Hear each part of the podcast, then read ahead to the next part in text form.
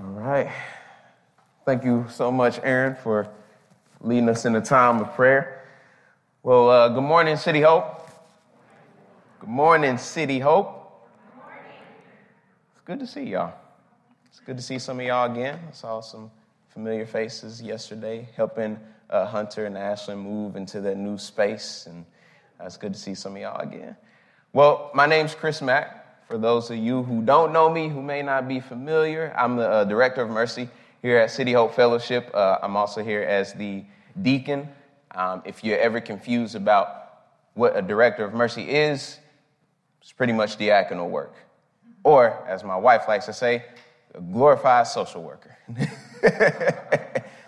so, it makes things a lot simple because I have a hard time explaining what I do sometimes. And I'm like, I need to write that down, not just for other people, but for my sake too. And so I get it mixed up every single time. But if you're interested or, you know, curious about what I'm talking about today, I'm going to be talking to y'all about money, okay? Now, this isn't one of them like, yo, he's going to tell me how to get rich real quick. It's not one of those conversations. And I promise it's also not one of those conversations where you're like, mm, I hate when the church talks about money. It can be a very concerning thing.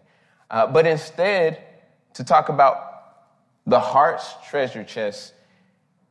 And the question that I want to pose to you guys today is where is your heart?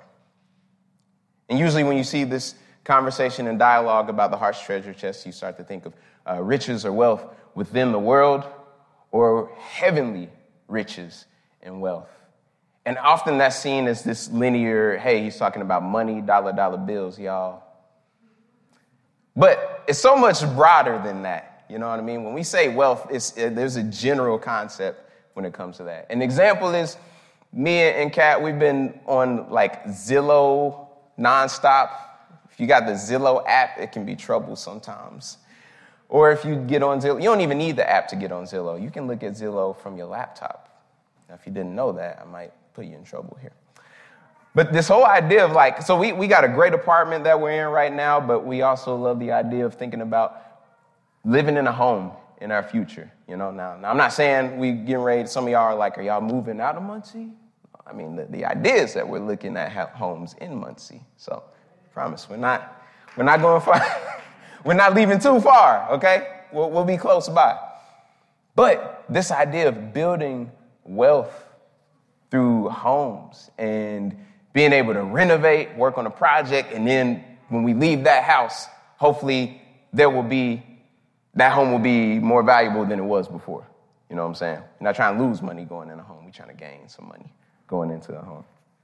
Um, but so it's, it's very much broader than that. For college students, it might be the fact that you're getting a, a college education. That's, that's money stamped right there when you think of your education and you want to get a return on that investment someday, you know what I mean? When you thought about attending a university, you probably thought, okay, how much does this one cost?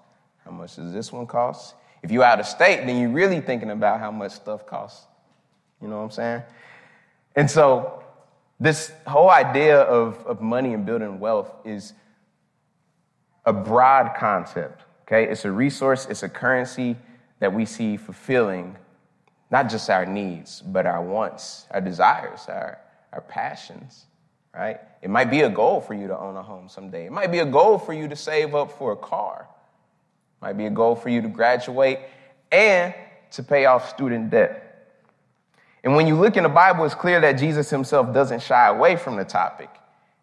Some of y'all might have heard this, but out of the 38 to 39 parables that Jesus talks about, 11 of those have something to do with money. And you've heard Josh say several times that Jesus talks about money more than he does heaven and hell. Now, this isn't to, I dare not stamp this and say that, well, if he talks about money more than heaven and hell, then that must mean this is way more important than those things, which is, is not the case. That does the Bible a disservice to say such a thing. But if he talks about this at such a significant amount, it must mean something. It might be something that we need to pay attention to.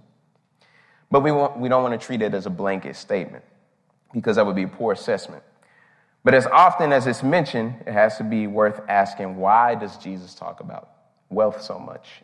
And as people who have to rely on money, I hope that this conversation can be one that gives us a perspective, a healthy perspective on that. And so we have our fair share of thinking about it more than we'd like. Again, I mentioned being in college and having to think about money.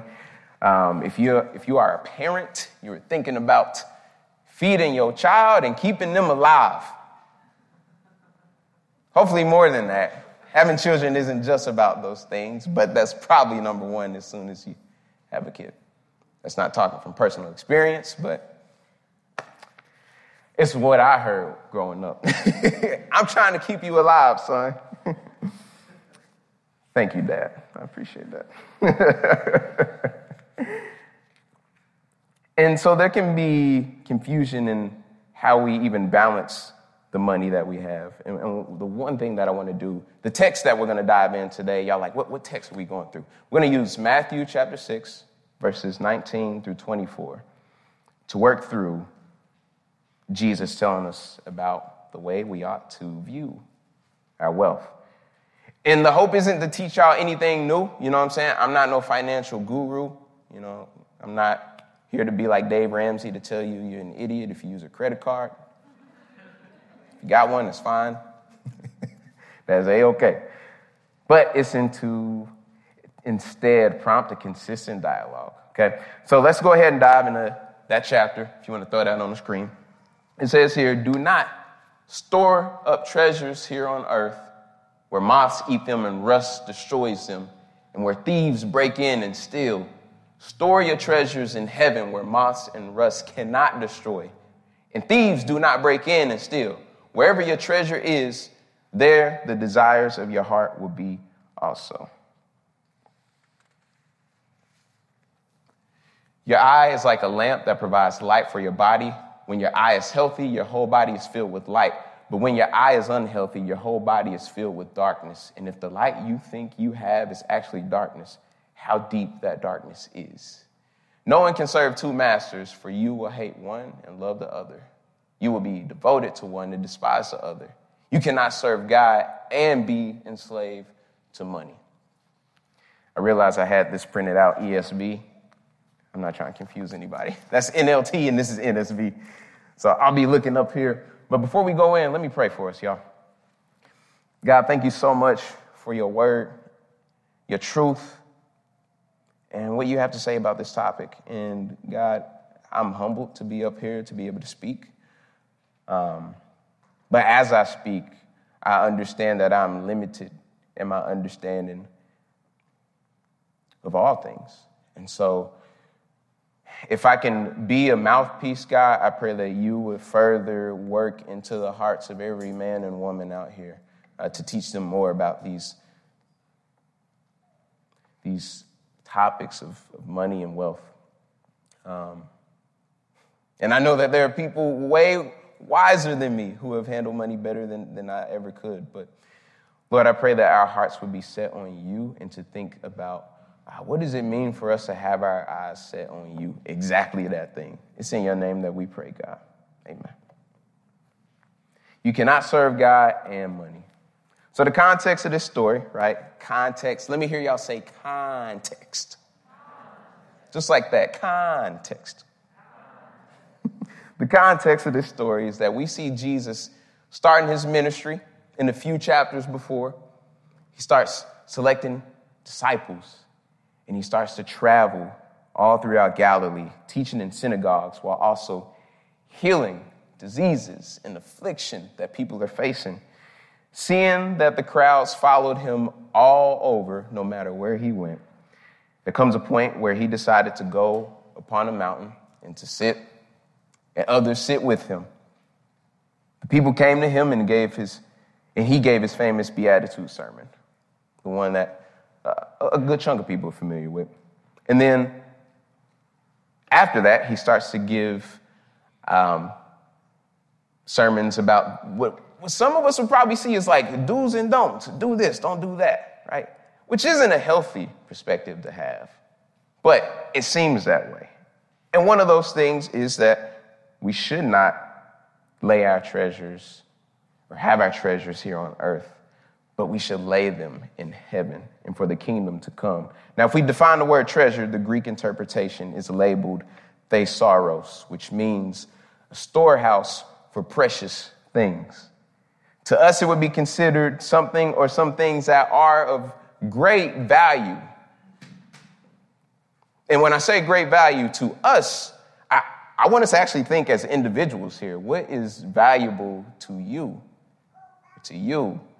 To you? Also, I'm a com major, y'all. So if y'all see me like saying you, I, I promise I'm not really singling you out. It's just one of those things I've been taught to do. so if I point at you, like, it's all good, bro. You cool. I'm pointing at them too, all right? By the time this is all over, I'll make sure I will have pointed at everybody. Already starting on this area over here. Thesaurus, a, a storehouse for precious things. Okay? So we begin, when we have these precious things, we start to set up this system to protect those things that we care about, that we see as valuable. And we set up these barriers. And in a general sense, we see Jesus warning us specifically about becoming mastered by money. But I'd even consider putting assets into this category. So y'all already heard house and car, education at this point. And so the thing to think about, what is worth, which has, what has worth to you in your own life? And so be thinking about that. We live in a world where the scale of valuable items are also relative from person to person. To one person, it might be one thing. To another, it might be another thing. Y'all already heard me say that, okay? Um, but it might be, shoot, who likes playing the Xbox? I, I, talked to somebody about Xbox the other day. I, I was talking to Vincent about Xbox and Hunter about Xbox and PS5. You know what I'm saying? Like, we, we game here and there. I don't play Fortnite. I, I told Hunter I, am trying to get into it, but I'm intimidated by the controls, right? And so clearly, game systems are important to me. I have a legacy of gaming growing up as a child. But to somebody else, it might be something that I might consider more or less expensive, but to them, it's still valuable. Or it might be something of sentimental value to us. If not, maybe it's building up your savings account, you know? The list goes on and on, and what I'm simply trying to say is that everyone can deem value of their wealth. So this doesn't just apply to the rich. This doesn't this isn't an scapegoat for anyone to say, well, I'm not, I ain't making that much money. You know what I'm saying? You still have something of value. And if you have assets, then you're gonna fit in this category one way or another. Now, in my mind, it makes sense to go lengths to protect our valuables from danger. And often that danger does come from outside sources. We can store up the things that we consider valuable, and yet something outside of us can come right up and snatch it from you. That might be what we've seen on the slides, right? The, the rust and the moths, because rust and moths are very dangerous, apparently. But figuratively speaking, nature itself, you know, you have catastrophe going on in different lands in different spaces, right? Hurricane season, it might be a, a tornado, it might be an earthquake that takes your things right from you. And these things can't be easily replaced, right? Nature and the elements in the world that ruin valuables affect us. We also might be thinking of people that affect us and take away our needs right before our eyes because there's a legitimate danger of people that desire the things that you have and will go great lengths just to get it because they feel like A, A, I want that, or B, they feel like they deserve it more than you, they feel like they need it more than you, right? I'm already, I, I already see you nodding your head back there, Cat. We probably already thinking of an example. Some of y'all heard of the story of our, uh, our car window having a brick thrown right through it, right? Here's this wonderful car that she's worked hard to, to earn and to save up money for, and, you know, her, her, um, she's made the payments for it, and, you know, shout, shout out to Papa, Papa Kevin Smith in the back, you know what I'm saying? He helped with them payments too. I gotta give credit where it's due. Sorry, baby. Gotta give credit where it's due. He's folding his arms slowly. He's like, um, excuse me. Who made them payments again? but you know, here's like this thing that we value. And unfortunately, somebody threw a brick right through that car window. We got insurance on this bad boy. You know what I'm saying? So that way we can, we can, so, mm, sometimes it don't work out. even with insurance, sometimes you got to pay out of pocket. And you're like, why am I even paying for insurance at this point, right? I'm paying, paying money for insurance and I'm paying out of pocket, right? Got to make sure that deductible's on point. and so that's an example of like, yo, here's this thing that we value. You probably more than me, right? I got my car, but Hey, shout out to Paul and Megan Brown. They hooked me up with my Toyota Corolla, still in good shape. I value that thing. And if something happened to it, I would be a little hurt. and what I hate reading about this text is that Jesus guarantees that our treasures will absolutely be destroyed. He's just real. It's going to happen. He doesn't tell us when it will happen. He just lets us know that one day it will lose its value. On the flip side, the thing that I do appreciate about Jesus is that he gives us a reason for why not to lay our treasures here on earth. Because, again, they will absolutely be destroyed. You see, it's, it's a double edged sword here. We're seeing God say, Don't lay your treasures here, they, they will be destroyed. Dang it. But when he says the same thing, I'm like, hmm. So that means I need to store that somewhere else. The reality is that I have to have money, assets, and resources in all the things that will one day be destroyed, right? So I'm not saying like just quit your job. Don't do that. You know what I'm saying? Keep working, keep keep stay on the grind. But at the same time, it's great because Jesus is willing to give me this heads up because he cares about me. And he wouldn't say it if he didn't care about me. But he's not giving me a heads up so I can build more security for my values, but in fact, he's telling me that I should go ahead and abandon this ship because my child, I know of a place where you'll experience greater treasures. This isn't Jesus just saying, hey, look, that Xbox that we was talking about, bring that to me. I'll keep it safe. You get to heaven, we'll play together. Right? Not saying them, them J's or them Nikes or them Chacos, or what else am I missing here? Who, which y'all got on y'all feet? I'm trying to make sure I get every single one of y'all. Whatever you got on your feet. He's not saying, bring that to me. I will keep that safe for you. but what he's saying is that there is something greater. He calls us to counteract the temptation of building riches on earth by instead building up treasures in heaven. And this encouragement must also be a claim that our most precious gift is in some unforeseen world, which sounds crazy because you don't see it. But just because you don't see it doesn't mean that it's not wealth. What is this treasure that Jesus is speaking of? Well, let's read Philippians chapter 7, verses 7 through 11 together. And it's there where it says, you can it should be on the next slide. If not, David, then I can just read it from here. There we go. This is coming from the Apostle Paul. I once thought these things were valuable, but now I consider them worthless because of what Christ has done. Yes, everything else is worthless when compared with the infinite value of knowing Christ Jesus, my Lord. For his sake, I have discarded everything else counting it all as garbage so I could gain Christ and become one with Him. I no longer count on my own righteousness through obeying the law. Rather, I become righteous through faith in Christ. For God's way of making us right with Himself depends on faith. I want to know Christ and experience the mighty power that raised Him from the dead.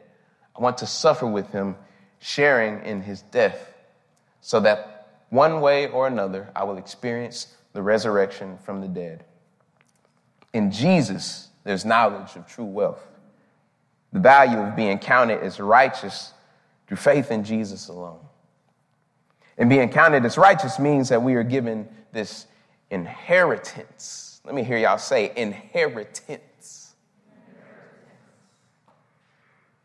A part of inheritance is being in a land where even though the thought of making money for provisional needs becomes second nature, a prosperous land flowing with everything you can need.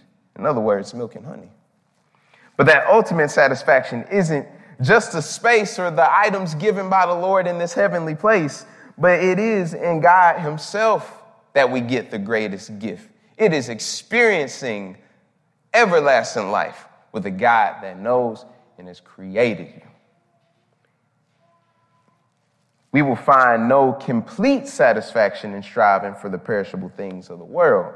But God does tell us to strive for heavenly riches, not because we earn it, but because we have an inheritance that we get to enjoy when we're with the Father.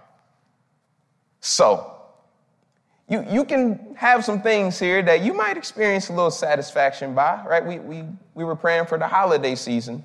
You know, that's a perfect example. Once Thanksgiving comes up, see, uh, some of y'all already thinking about what you finna eat. Some of y'all already thinking about what you finna cook in the kitchen. I am. I, I already got a checklist in my head. My mama in law's back there. Y'all, y'all know, she the baking queen.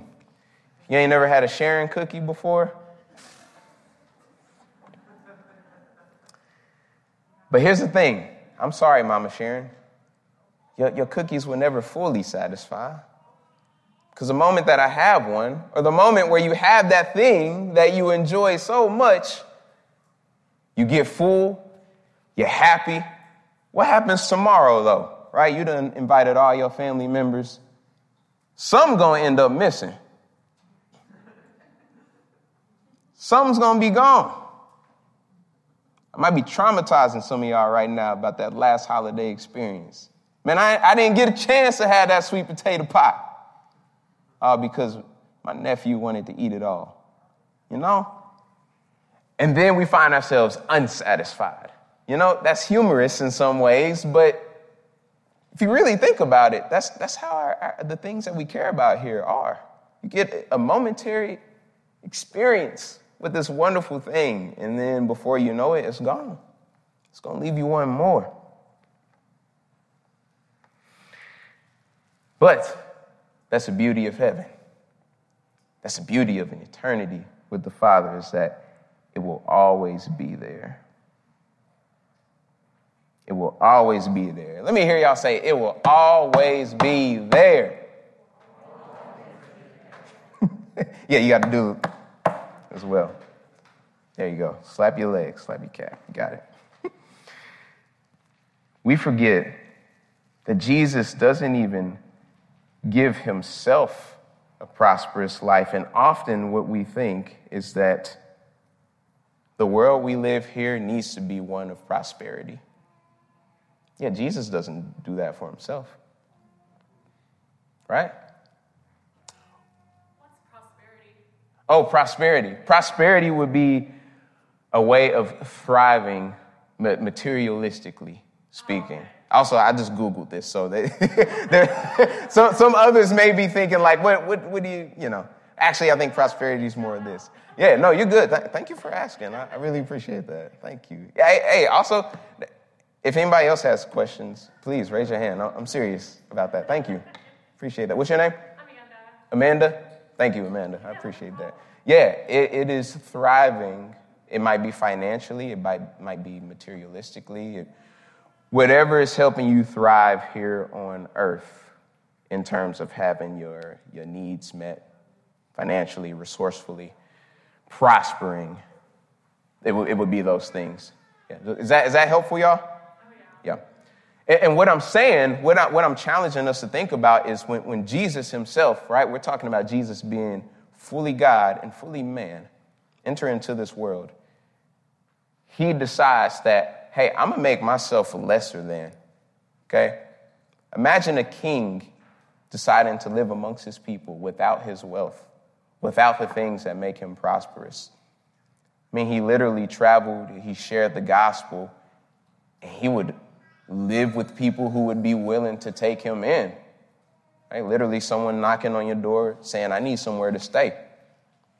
That's the life that Jesus lived. He traveled a lot.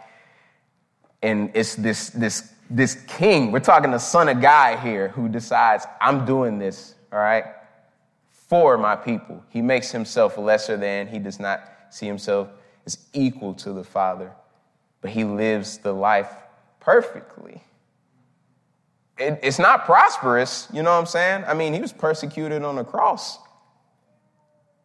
One of the most gruesome deaths ever. So clearly, he's not living a prosperous life. However, the argument there is he had his eyes set on something much greater, and that is the heavenly riches. So there's this everlasting wealth that Jesus is, is telling us to think about. And I'm like, dang, that's coming from a man that I look at my life and I live my life more prosperous than Jesus does, like materialistically speaking. You know what I'm saying? Spiritually, he's on another level, you feel me? but Jesus decides that he will live, he will die in unprosperous. I don't know if unprosperous is a word, right? But you know what I mean. He decides to do that so that and, and come back for me so that I can experience this prosperous life with Him. Where, where my needs are met, not just physically, but also I can be with my Creator. You know what I'm saying? And so it's a beautiful thing. And so I, I mentioned earlier, I think this is also important for me to say too, but I mentioned earlier that no matter the level of wealth and financial status you're dealing with, we all have some kind of wealth. Um, because we have things that's valuable to us. But I dare not treat this conversation as if it's everyone's on the same playing field. You know what I'm saying? We have to acknowledge that. Jesus is very empathetic to those who are struggling financially. And we have to understand that the gospel we believe in has tremendous social implications. And one of those implications is the weight of poverty, the unjust treatment that men and women receive based on what little wealth they have. And Jesus is not ignorant of the struggles that they have in this world, because literally he knows the struggle is harder on those who really going through it. And I often think I have more needs than I have more wants, but often I'm lying to myself when I say that. And there are others who have more needs that are far more legitimate than mine. And Jesus is a great example of demonstrating love in light of these realities. But as he went out to care for the poor and powerless and called others to do the same, he also told them, Look towards the kingdom to come. He gave them hope. He understood that even if I walk away from you now, that doesn't guarantee that things are going to be fine here. But let me give you something that, that's a guarantee. You put your faith in me, and you will live that prosperous life to come. And he demonstrates this so much better than I could. It's easy for me to get frustrated with people when they don't give the program. I, I like budgeting, you know what I'm saying? And, and I feel like once you have a budget in place, you should be able to solve your issues. It's not always the case. There's just so much nuance mixed in there. And then I start getting impatient with people, you know what I mean? That's, that's also the life of a glorified social worker. Take out the glorified there, right? Whenever my sin comes into the picture. I'm a church social worker. so there's so many like different financial implications, right? That that might be currently, right? The weight of COVID and trying to carry a, a job. Right? Uh, another good pending conversation is like a clear wealth gap that exists between black Americans and, and white people. You know what I'm saying? It's a legitimate wealth gap there, and it's worth exploring. So that way we can say, how do we, how do we bring this in a little more? How do we demonstrate the love of Jesus in this area? Single mothers or fathers having to make income enough for the children, or those who have been physically or mentally abused to the point where it affects their capacity to work and earn wages instead of getting a government check. You know what I'm saying? These are like real life implications. The Lord sees you, Each and every one of you. If you fit any of these, the Lord sees you. He sees you, He knows you, He understands the challenges, and with care and compassion, He wants you to look to the heavens for what's to come. A day where your current reality becomes a distant memory. It may not make every circumstance here easy to deal with, but you have a lovely inheritance in the name of Jesus. Amen. When we think of valuables in the world that we live in, it relates to money and assets. And though these things aren't inherently wrong to have, because I also don't want y'all to walk away and to feel like, you know, take everything out of your pockets, go home. He, he gives us these things as tools and resources, and they're not inherently wrong. And Jesus draws, he does draw a contrast about when he talks about riches on heaven, uh, earth and in heaven. And the contrast we often assume is money and God. But what we really need to look at is that there's a contrast between us and God, how we handle our money and how God handles his resources. There's a contrast between us and God, not money and God. Our sinful nature will even want to blame money for the reason that we don't set our eyes on God. Often, the riches that we accumulate here on earth are items used as alternatives to God rather than enjoying God Himself. And wealth can become an alternative to God because it feels easier to depend on it rather than depending on God. In other words, y'all are familiar with the phrase, love the giver and not the gift. You may have heard that. If not, you are now. But how often do we love the gift more than the giver? You know? How often do we trust the gift more than the giver? And so this is me bringing that question that I asked in the beginning again. Where's your treasure? Because remember, for where your treasure is, there your heart will be also. It applies to the very familiar things in our hearts. The same way we've dedicated our money and our time to beloved universities, 401ks, life insurance, home purchases, Bitcoin, Dogecoin, with trust that our futures will benefit, are we willing to trust that our spiritual investment, knowing the love of Jesus and choosing to serve him with all that we have, will benefit us? The Lord wants our hearts because giving him our hearts means that we'll have to see him as an ultimate desire. He knows you and he says, Look at me, I'm gonna keep you safe. These things are not gonna keep you safe, but I will. I got you. I will nurture you. I will care for you. Give me that deposit. I got you. this isn't prosperity speaking, though. You know what I'm saying? We're used to that prosperity gospel where we hear that if you love the Lord, he's gonna make you rich. He's gonna take you know what I'm saying? Like everything, everything here will work out. And I'm not saying that God does not care about you, that He will not take care of you in some of those ways. But what happens is if we don't see Him come through in ways that we expect, we blame Him when He's saying, I got something way better for you over here. Focus. Focus on this. I got you. I love you. I see you. I've been through it too. And it may secure us for a moment, these things here, but it doesn't secure our eternity. But being reconciled to Jesus means that your deposit is paid, and one day you will receive that inheritance. And it will never run out. Never. It will never run out. And that's key for me to hear, right? I already mentioned to y'all I like budgeting and love being able to keep track of where my monies go. You know what I'm saying? like setting up savings accounts for future. You know, these are all good things. But the irony of doing these things, like perfect example, building an emergency savings.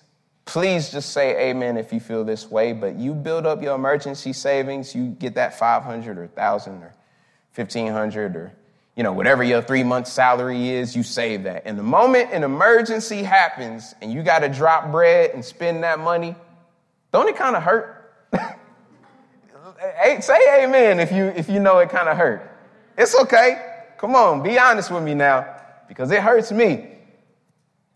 And that's there's so much irony in that. Like, I have this money meant for this thing. When an emergency happens, I'm gonna use this money to take care of this need. And when it's gone, I get sad. Shouldn't I be happy that I had the money to take care of this thing? But I get sad. It just kind of stings. It, it, it don't set right with me. but it needs to be there. It does need to be there, okay? Just because you don't like spending money in this uh, emergency savings, Chris, doesn't mean that you shouldn't use it. In these moments, I realize that I love money more than I thought.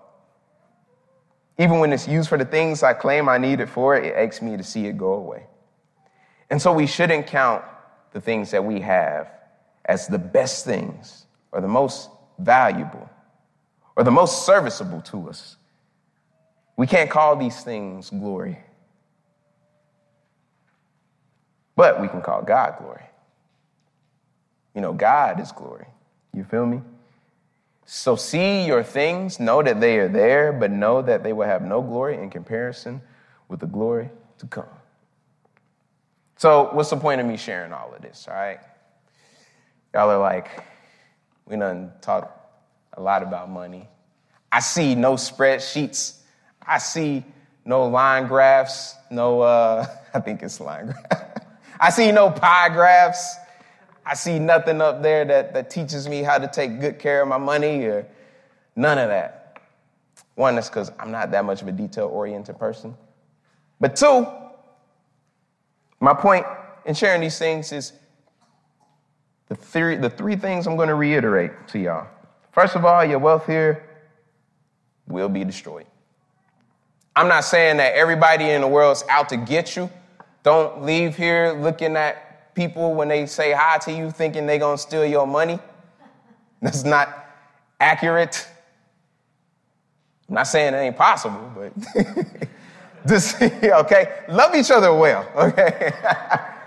yeah, but those things will be destroyed, right? I mean, we're not going to live here forever. That's, that's a reality. And those things that we once had ain't coming with us in the U-Haul. You might be able to pass it on to somebody else, but you know, you can only take hand-me-downs for so long before you want to move on to the next thing. Now, this doesn't mean that you can't have things while you're here, but just know that it will not come with you. The second thing, Jesus is saying, put all of your eggs in his basket. While we're tempted to think that our protection here will go without burnout, Jesus is saying that he will forever protect our inheritance that's safely stored in him. So, not the inheritance of all of the, the wealth that you have here accumulated, but the inheritance that's given from Jesus is the moment that you put your faith in him and that you trust that he is Savior and Lord of your life, and that he loves you, and that he's worth living for, he's got a spot for you. And it's glorious. I ain't seen it, but I believe it. And I'm excited for it. I forget sometimes. I really do. And it's going to be easy to forget because it's easy to, to remember and see the things that are right in front of us. But let's trust in them. Third, we're foolish to think that we can accumulate a greater wealth that feels more pleasant than what Jesus has for us in his kingdom. In fact, this reality should reshape the way we think about wealth the way we study in our classrooms as students, not me, whoever's a student here. or the way that you work in your job, the way that you say, How can I glorify God in the work that I do? What you decide to give towards, or the things that you look forward to. But I do think that for those who like practical application, I have some thoughts that will serve well for you Okay? Again, not a financial advisor, not telling you how to invest your wealth, not an extremist saying that money is simply evil. But I will give you a few questions to think about, okay? Because Jesus is clear when he says no one can serve two masters, for either he will hate one and love the other. This is said with understanding that money is a tool, not inherently evil. But there's a big difference between God and money here. It's that while God is saying that we will be ruled by one or the other, the reality is, of those two things, one of those things is ruler of the other. God rules that money. Money don't rule God. But we're fragile enough to be ruled by one of those things. Question is, who do we want to see as our ruler? Our king, our savior. Do we want to see money as that, or do we want to see God as that? So, I'm going to bring up a few questions here. The first one, actually, before I go to the, oh, it's already up there, my bad. Don't look at that. I got a quote first. Listen to this quote. Close your eyes. I got this one from John Piper. And it says, Experiencing God and Jesus through their gifts is inseparable from experiencing God directly. Because we are creatures, and we are creatures in bodies. And as embodied creatures, God has put us in a world to experience Him indirectly. He is not His gifts, He is different from His gifts. And yet, we do experience Him through His gifts. So I just want to share that to, for us to remember that I'm not up here saying money's evil, get rid of it. I'm not telling y'all to give us all your money because God is only worth, and also I work for a church, so give me all your money. You know, it's not one of those. But it is to say, the way you handle what you have will look different depending on your relationship with God. So, I thank you. Hey, you, my man David on the slides, give him a hand real quick. First of all, he holding it down. I appreciate you. We can go to that uh, slide number one now. Thank you. Y'all didn't even have to close your eyes. See. So we discussed not letting money, wealth, and assets master over us. But what does it look like for you to use these things that God has given you to worship Him? Make sure to write these down, you know what I'm saying, or take a mental note. Really think about it. And I'm going to take my time saying these questions because I'm not going to rush through them. And I think what, what could even be helpful is even just me sharing, like, how this question affects me. I mean, right, right off the bat, you know, again, I work at a church, and look, my wife, she got the master's degree. she makes way more money than me. I'm gonna just put it out there. I mean, can I be honest with y'all?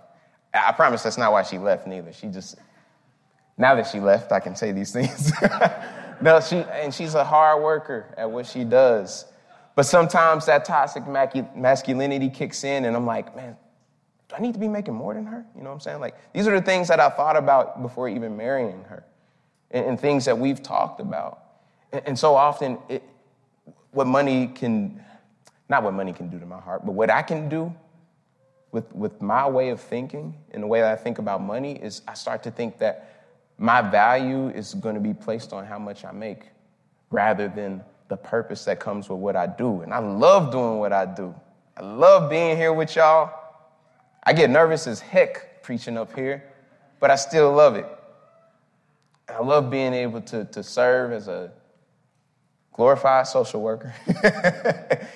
All of these things are great to me, but then there's always that battle of, but should I be doing more? Should I be doing more? And then, and then what's going to happen is we're just going to be battling each other, seeing who makes more all the time. But instead, what God is calling me to do is to say, hey, you need to, re- you need to remember that what you have will suffice. Y'all fine. I got y'all. And what I have, the task that I've given you to do, Chris, is a worthy task. And so I got to remember my purpose is not in how much I make. My purpose is who I worship. And I worship God through what I do. And you don't have to work at a church to do that. But that's my current struggle, you know what I'm saying? I be I be thinking about money like that. So, second question, what earthly treasure do you let master you? You don't have to shout it out loud, but I do want you to think about it. And the third